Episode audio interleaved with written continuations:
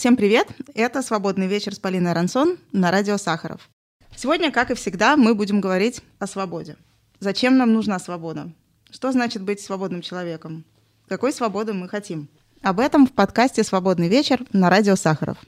И сегодня с нами Николай Плотников, философ, специалист по русской и немецкой философии, профессор российской культурной и интеллектуальной истории Рурского университета в Бохуме. Николай, мы с вами этим разговором открываем серию наших подкастов, и я вас пригласила э, в качестве первого собеседника именно потому, что вы э, занимаетесь темой свободы уже очень-очень давно, и, кроме того, вы стали э, одним из составителей замечательной совершенно книги, замечательного сборника под названием «Дискурсы свободы в российской интеллектуальной истории», который вышел в 2020 году.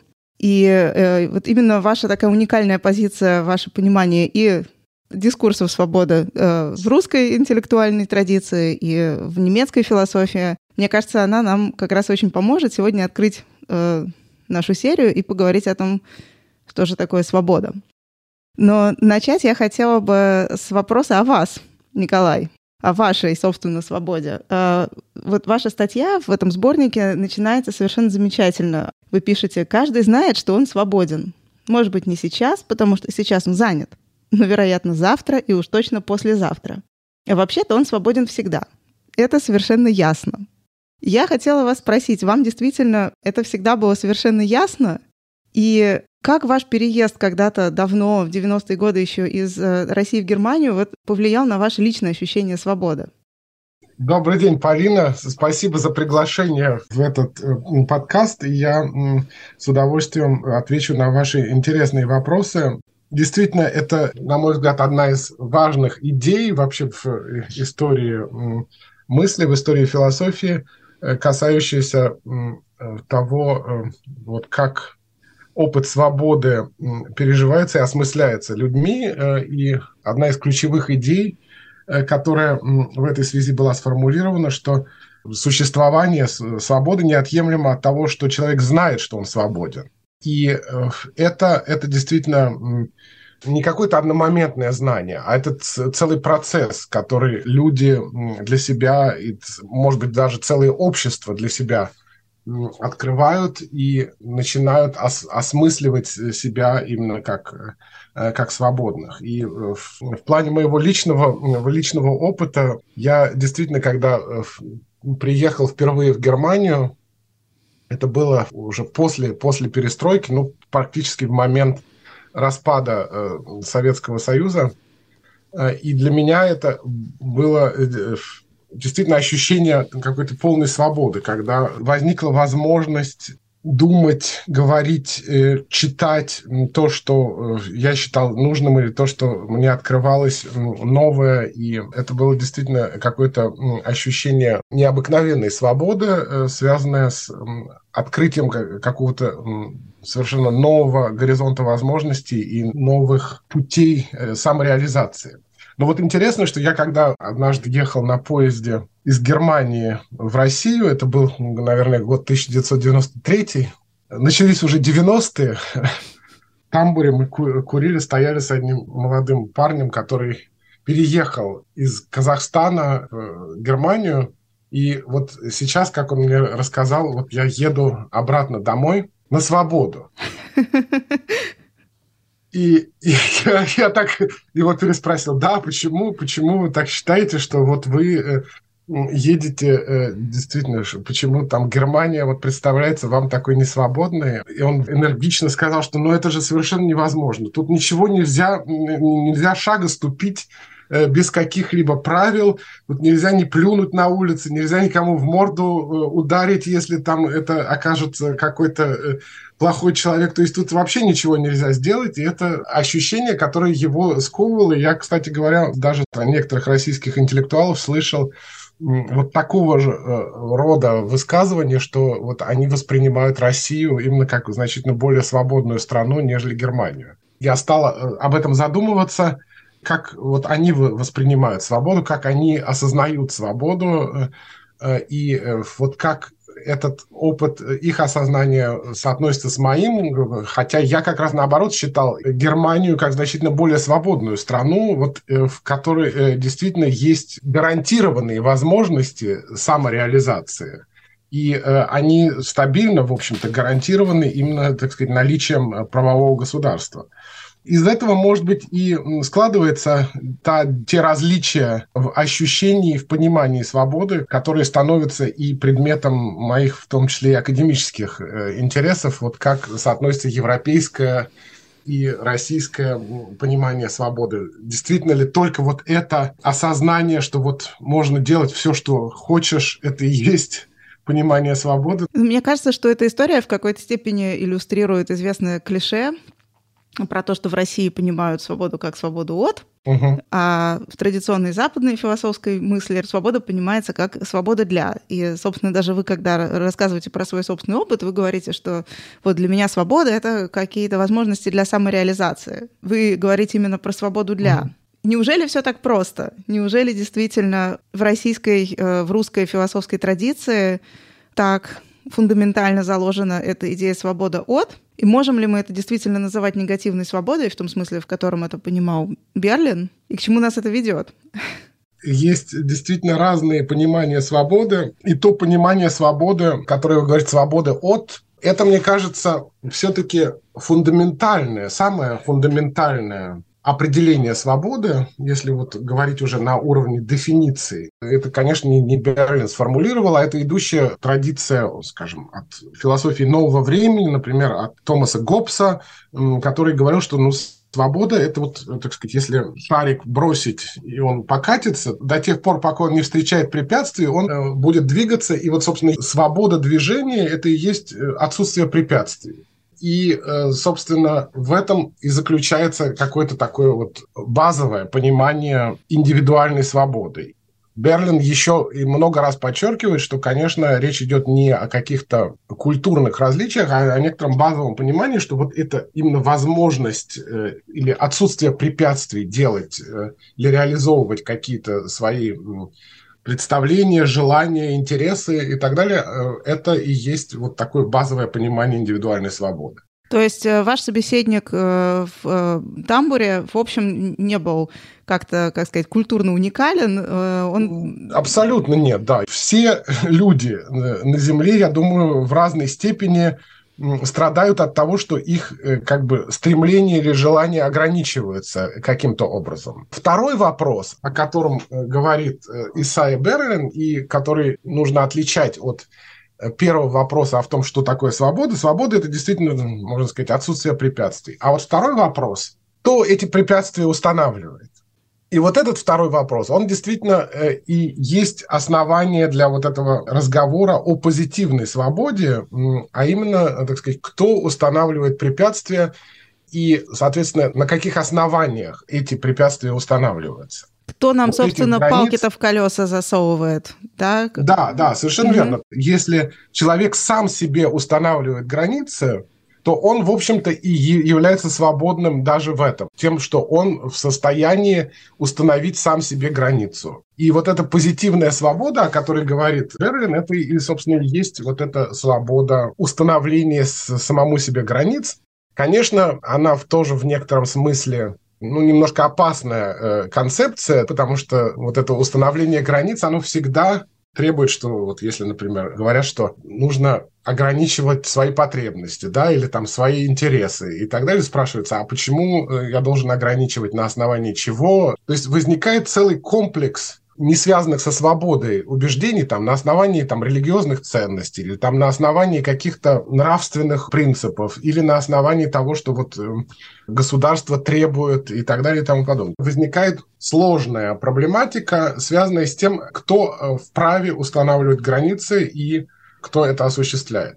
Это очень интересно, потому что мне кажется, что как раз э, один из важнейших таких э, нарративов в современном российском публичном дискурсе это как раз нарратив про личные границы, про установление этих границ. Э, и нарратив этот к нам угу. пришел из терапевтического языка, из э, комплекса практик самопомощи и профессиональная психотерапия, и разные ее популярные версии, да, и э, вот эта идея управления собой, своими желаниями, своими эмоциями, идея установления себе самому границ — она э, становится все более и более такой, мне кажется, популярной, э, и она как бы уже проникает не только в, скажем так, интеллигентские слои общества, но, в общем, действительно становится очень популяризованной. Это, безусловно, необычайно важно, что вдруг начинают говорить об этом, что люди начинают осознавать, что вот есть какое-то пространство, в котором человек является самим собой, и он, в общем-то, не не должен никому отдавать отчет вот именно в рамках этого пространства или в границах этого пространства, что он делает, почему он делает так, а не иначе, что он хочет и что он э, планирует.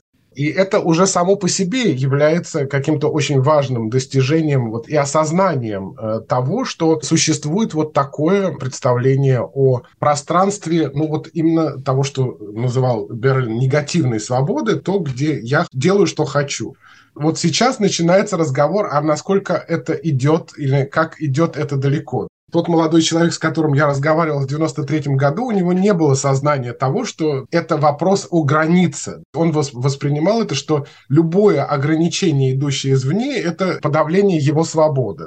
При этом совершенно не задумываясь о том, что вот э, если кого-то он ударил, то это, так сказать, тоже своего рода э, нарушение границы другого. И то, что это происходит, это, мне кажется, очень важным моментом. Этот момент формирует совершенно новое понимание свободы, которое защищено границами. И люди, в общем-то, готовы э, отстаивать эти границы по отношению к другим. Совсем другой вопрос – а как в обществе формируется э, дискурс, как люди, уже будучи общественными субъектами, берут на себя ответственность в установлении границ, например, действующей власти, или, так сказать, что они понимают власть сами как что-то, в чем они участвуют, и что уже на уровне там, государства, на уровне общества с помощью законов и есть установление границ в политическом пространстве. И вот это как раз еще, скажем так, в российском обществе, на мой взгляд, понимание политической свободы или свободы как политического феномена, э, конечно, еще недостаточно сформировалось, ну или, по крайней мере, формируется, начало формироваться в среде оппозиции после э, протестов 2011 э, года, когда возникло вот это осознание, как Ханна Аренд говорила, что свобода – это то, что возможно только сообща. То есть mm-hmm. это когда мы действительно являемся некой, так сказать, социальной силой, которая и реализует вот этот дискурс, не только дискурс, но и практику установления границ в отношении самих себя. То есть мы являемся этими субъектами, которые устанавливают эти границы. Но я вот в этом отношении сейчас э, вспоминаю исследование Евробарометр, которое проводилось примерно лет 10 назад. И по данным этого исследования получилось, что более 60% э, россиян предпочли бы порядок свободе. 63, кажется, процента сказали, что порядок, и 18 процентов сказали, что свобода. Угу. Оставшиеся не могли определиться. И при этом э, семантически интересно там проследить с этими понятиями, для тех, кто выбрал свободу, свобода — это явление природы некоторое. Свобода — это вот где меня никто не ограничивает, это природа, лес там. Это какая-то свобода от социальности на самом деле. Угу. А негативные ассоциации со свободой э, — это э, анархия, разгул, э, всякие страшные, вседозволенность, да. страшные всякие вещи, да. А порядок, ну, порядок — это хорошо, порядочек. Там тоже есть негативные ассоциации, естественно, связанные там, с давлением, с ограничением свободы. Но вот это вот подавляющее большинство, высказавшееся за порядок, оно, на ваш взгляд, как сформировало, что ли, для себя идею позитивной свободы? Оно умеет устанавливать себе границы или это какое-то другое представление о порядке? У Екатерины II в ее наказе э, понимание свобода интерпретировалось как безопасность. Это когда вот просвещенный правитель устанавливает законы, и люди живут в безопасности, покое и так далее. И вот это, э, сказать, она называет свободой. Это даже не представление о некой субъектности и том, что вот сами поданные занимаются тем, что они формируют э, законы или границы, какие-то нормативные установления, а просто, что вот есть некий правитель, который заботится о э, безопасности населения и благодаря вот установлению кажущимся ему разумного порядка добивается того, что вот люди живут в покое и безопасности. И это тоже одно из пониманий позитивной свободы, которое возможно и при деспотизме. А иначе будет как на Майдане.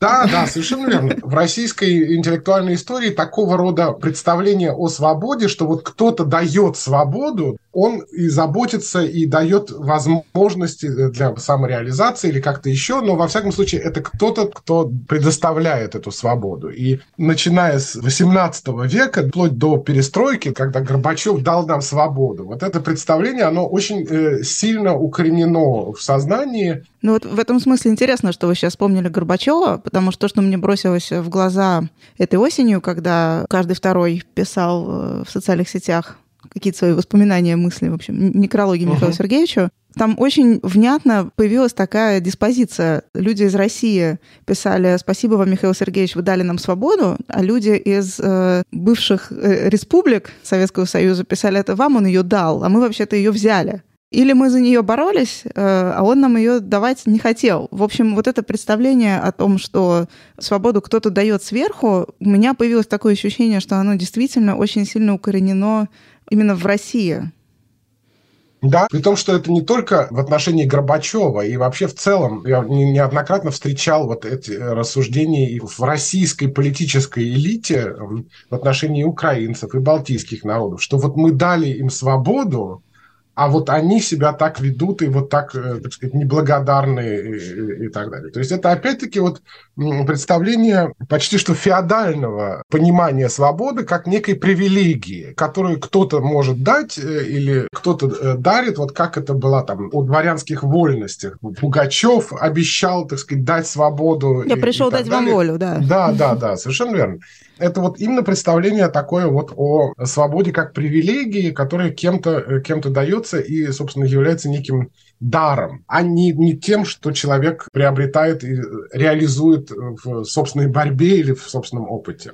Ну и то, что ему вообще присуще от рождения просто по праву. Но я хочу здесь вернуться к вашему замечанию о том, что вот начиная с 2011-2012 года вы наблюдаете, что в России действительно Э, разговор о свободе начинает приобретать политические черты. Да, вот в книге вы пишете о том, что был такой момент еще в начале 20 века, на заре российского парламентаризма, скажем так, да, когда да, дискурс да, свободы да. вышел из э, литературного салона, скажем так, да, в политическую партию. И э, я так понимаю, вы говорите о том, что мы могли наблюдать подобный процесс 10 лет назад. Как это выглядит сейчас, на ваш взгляд? Политическое понимание свободы, которое сложилось в России сегодня, оно так и продолжает оставаться таким привилегированным? Это продолжает оставаться идеей свободы, которую кто-то кому-то должен спустить сверху? Или появляются новые представления? Ну, здесь возникает то, что можно назвать откатом э, от политического понимания свободы к литературному. Mm-hmm. Я это вот описал именно как э, такой вот переход или некие стадии в развитии понимания свободы, связанные со стадиями развития публичной сферы, как их описывал Хабермас в своем классическом уже труде о трансформации публичной сферы. Он писал, что происходит переход от вот этой феодальной публичной сферы придворного общества mm-hmm. к литературной публичной сфере, литературной общественности, вот литературных кружков, журналов, дискуссий э, в кофейнях, э, литературных группировок и так далее, где главная э, фигура – это ну, то, что можно в России по российскому опыту назвать поэтом да, или писателем, mm-hmm, который mm-hmm, является, выступает перед, перед публикой. Следующая стадия – это именно э, стадия политической публичности или политической публичной сферы, которую э, выделяет Хабермас. Это именно трансформация вот этих литературно-философских группировок и движений, направлений в некие политические уже объединения, политические партии, которые начинают не только высказывать просто критику э, существующих порядков, но и выступают с э, требованиями участия в, во власти.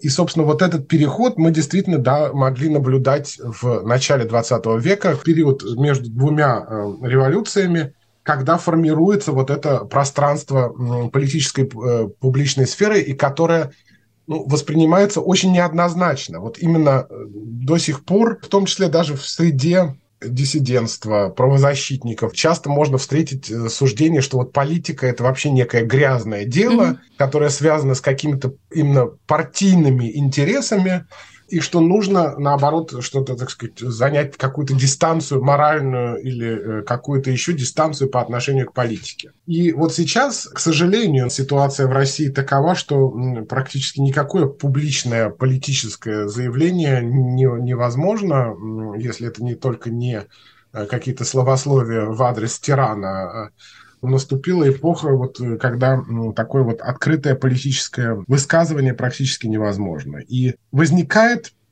вот этот э, обратный ход, я э, уже встречал, в том числе и в некоторых высказываниях публичных интеллектуалов, переход обратно вот к этому пониманию литературной свободы как внутренней свободы, mm-hmm. что нужно mm-hmm. сохранить вот именно свою, mm-hmm. так сказать, личность целостность своей моральной позиции личности в условиях, когда э, действительно никакое публичное политическое действие невозможно. И более что, того, что вот это и есть единственное правильное и единственное возможное понимание свободы, именно, именно свободы как внутренней свободы. Я бы сказала, что сложилась новая форма общественности. Я бы это назвала терапевтической общественностью. То есть общественности, которая э, занята нарративом о субъекте, о его э, благополучии и говорит э, во многом очень, э, общаясь между собой, да, описывает свой опыт языком, заимствованным из психотерапии и ее практик. Да, если мы говорим в этом смысле как бы с точки зрения истории понятий, то как раз вот этот понятийный аппарат, заимствованный из психотерапии, из ее разных форм, мне кажется, как раз э, и есть симптом того, что, может быть, у нас э, появилась новая форма общественности, вот эта терапевтическая общественность, для которой действительно внутренняя свобода этого субъекта — это э, самое наиважнейшее и первое дело, но э, она, эта свобода описывается уже не так, как у Солженицына там, или Шаламова. Это уже совсем другая внутренняя свобода. Потому что она, конечно, в первую очередь про личное счастье, а не про соблюдение э, некоторых, э, набора некоторых моральных, э, этических категорий да, внутри э, себя, своего отдельно взятого мира. Как вам такая идея?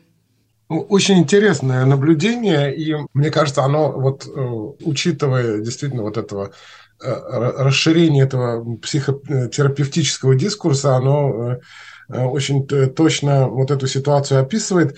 Я не уверен, что это действительно ситуация очень новая, поскольку mm-hmm. мне вот кажется, что, ну, по крайней мере, вот если говорить о российской интеллектуальной истории, то Э, некие аналогичные э, феномены мы встречаем вот как раз в конце XIX века, э, когда возникает вот это, поднимается волна такого психологизма, когда открывается он практически всюду, да, вдруг открывают для себя психологию, ну, конечно, не, не в том виде, в каком она сейчас существует, как именно какой-то такой вот продление литературы. Uh-huh, uh-huh. То есть вот Мережковский, да, открывает там Достоевского, именно вот это психологический роман, который, значит, эм, э, вдруг, вдруг становится таким вот определяющим, определяющей моделью э, индивидуального существования. И это, это мы не только наблюдаем расцвет э, психологических наук, и вообще психологии,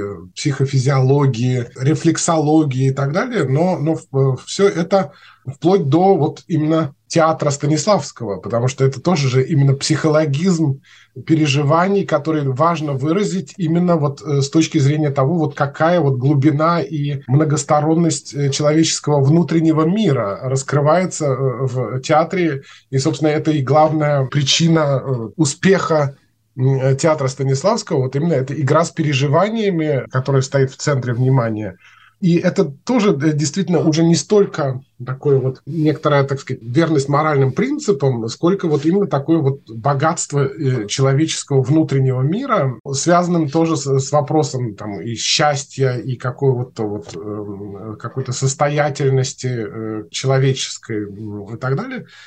И мне кажется, что эти, эти дискурсы литературные и психологические, они тоже вот в XIX веке, они очень успешно между собой были взаимосвязаны.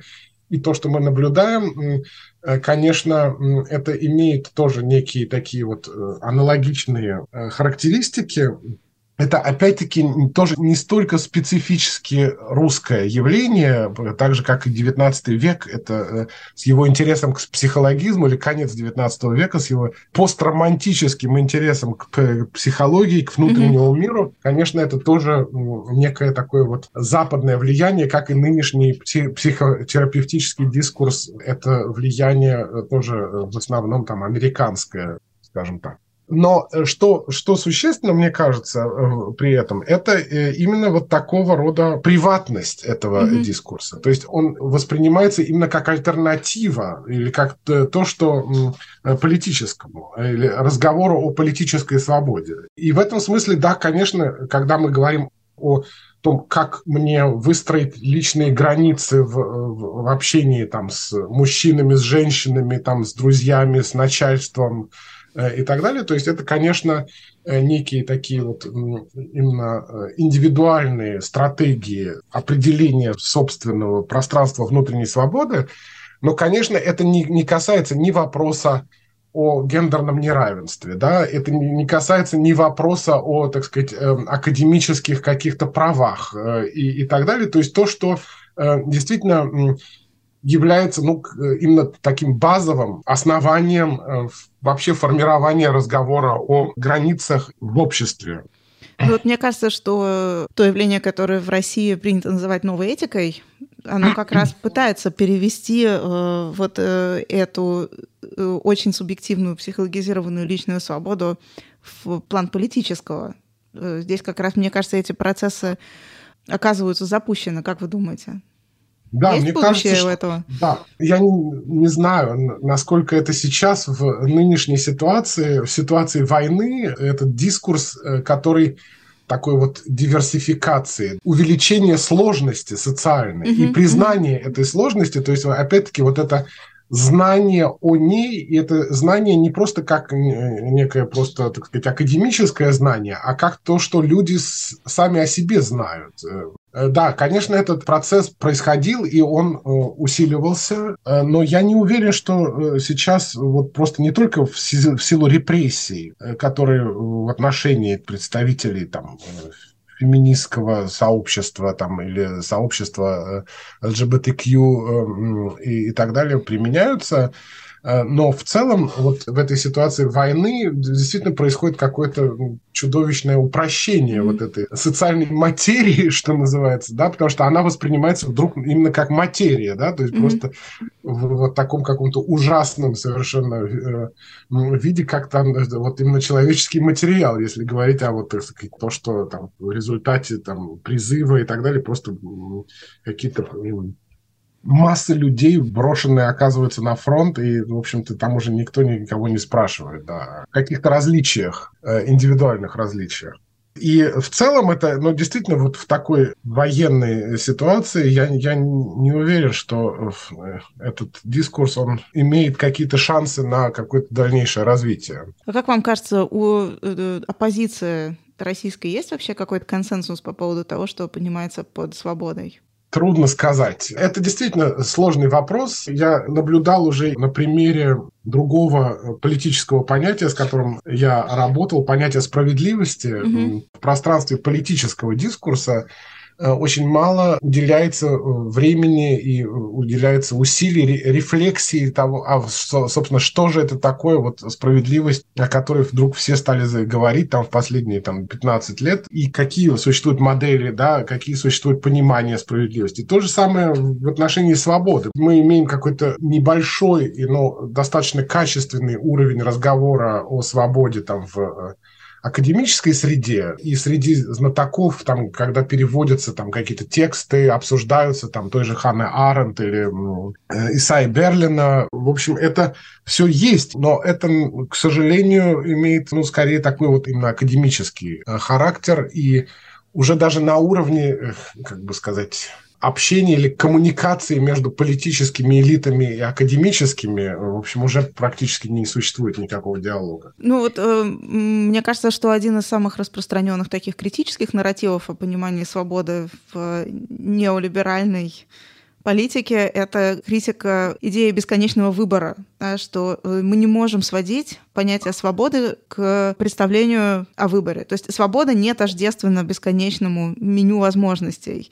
Угу. Почему так? На первый взгляд кажется, что это так и есть. Свобода — это когда я могу выбирать, что мне делать. Почему, на ваш взгляд, это неправильно?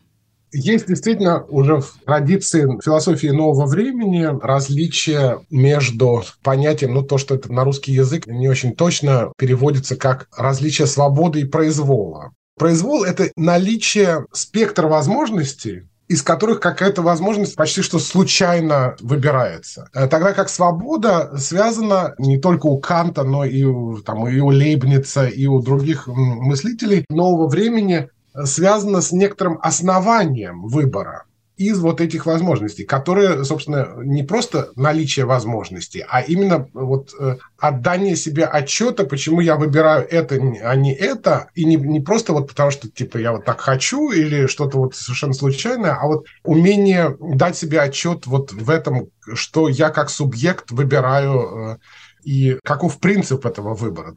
То, что Кант назвал максимой моей воли. Какой принцип выбора, который не просто является чистым произволом, а в смысле равнозначности всех возможностей. А как воспитать в себе вот эту способность устанавливать себе критерии выбора? Особенно если ты живешь э, в такой стране, как Россия. Ну, это, это вопрос скорее к психотерапевту, да? То есть все-таки к э. психотерапевту, не к философу. Ну, да, Вы меня не, снова нет, туда фил, отправляете. Философ, да, философ э, действительно, э, скажем так, это скорее просто, так сказать, анализ каких-то понятийных конструкций и аргументов, нежели, так сказать, обоснование или научение. Ну как же, а как же Но всякие целом, практики э, философские? Ну, в целом, да, вы правы, конечно. Я вернусь вот к этому тезису который еще со времен Сократа существует, что, э, собственно, свобода, она связана с каким-то знанием, и рациональным знанием в том числе. Сократ, он бы посоветовал, э, как всякий философ, там, что нужно хорошо изучать логику, да? ну, как основание для э, разумного выбора аргументов. Но в целом это действительно означает, что вот это представление о знании, это не только просто знание в смысле какого-то абстрактного знания, да, но это знание, которое помогает ориентироваться в жизни и в том числе принимать какие-то взвешенные моральные решения. Ну, это, я бы сказал, такая просветительская модель образования, э, которая до сих пор имеет э, значение, несмотря на то, что мы, конечно, все, что мы знаем там и о психоанализе, да, и о марксизме в смысле там идеологии и так далее, тем не менее, вот э, мне кажется, что вот эта идея просвещения, она так или иначе сохраняет свое значение и сегодня. То есть учиться, учиться и еще раз учиться, Если а хотите, также да. знание и сила. Но нет, в целом это действительно такая вот, э, может быть, немножко уже заезженная мысль, да, но она касается, на мой взгляд, важного убеждения, связанного с тем, что вот это э, представление о разумности, в том числе там, разумности человека, да, оно, оно же коррелирует с представлениями о равноправии людей и, соответственно, равноправии некой универсальности вот этого знания, этого понимания свободы, которое сразу ставит вопрос перед очень многими э, мифами, национальными, в том числе мифами в отношении того, что вот это наша свобода, да, э, потому что вот это даже за, за вашу и нашу свободу, это, так сказать, э, хотя вот эта формула там со времен польского восстания э, существует, но наша свобода, то есть она существует только тогда, когда есть ваша свобода и, и так далее. То есть это всегда некие такие вот универсальные э, структуры. И, собственно, вот это, да, э, на мой взгляд, должно стать основным, э, если угодно, вот в этой э, программе образования или программе просвещения, которая, в общем-то, необходимо вот обществу, в котором торжествует вот идея, что только наша правда существует, и только мы э, имеем право, и только мы справедливость реализуем, а все остальные, значит, вот являются нашими врагами. Николай, э, у меня к вам последний вопрос. А есть ли в жизни вообще вещи важнее, чем свобода? Для вас лично и вообще? Свобода – это же всегда некая условия возможности чего-то, вот, что для э, индивида, для меня представляется наиболее важным в жизни, да, то есть я могу это э, что-то важное для себя реализовывать, например, там заниматься научной деятельностью или какой-то другой, там, искусством, но важно, как это я реализую. То есть, если это я действительно реализую с оглядкой на цензуру, на какие-то требования э, сверху, какие-то приказы сверху, то, конечно, я э, не могу реализовывать эту свою деятельность так, как вот я бы хотел, или как бы как я считаю для себя это жизненно необходимым. В этом смысле можно сказать, парадоксальная эта формула Шкловского, что да, писатель, он всегда, ему не нужна свобода, да, он хочет сразу от нее отказаться, чтобы написать вот эту свою книгу, отнести ее издателю и, и так далее. То есть э, в данном случае действительно свобода является необходимым условием того, чтобы вообще что-то в э, жизни могло реализоваться так, как э, человек это считает важным и необходимым для себя. Но она не может быть целью сама по себе. Да, общество – это некий порядок, в котором свобода является условием для реализации какого-то совместного существования, совместной жизни людей. Ну, как пели и Васи, которые стали неожиданно популярны в последнее время, лучше быть нужным, чем свободным. Ну, я не стал бы это как дилемму какую-то определять, потому что, конечно, важно, чтобы свобода, она не только в дискурсивном, но и в практическом плане э, действительно всегда сохранялась как вот эта постоянная предпосылка реализации того, что нужно, того, что важно и так далее. Иначе, иначе тогда, конечно, человек не сможет себя в этом реализовать как свободное существо. Николай, спасибо вам большое за этот разговор. Спасибо за то, что вы открыли эту серию э, подкастов. Вы были первый, кто провели со мной свободный вечер. Спасибо вам, Полина, за очень интересные э, вопросы, за очень интересную беседу. Мы обязательно еще вернемся к разговору о том, зачем нам нужна свобода, какой свободу мы хотим и что значит быть свободным человеком. Спасибо, что вы нас слушали. До следующего свободного вечера на радио Сахаров.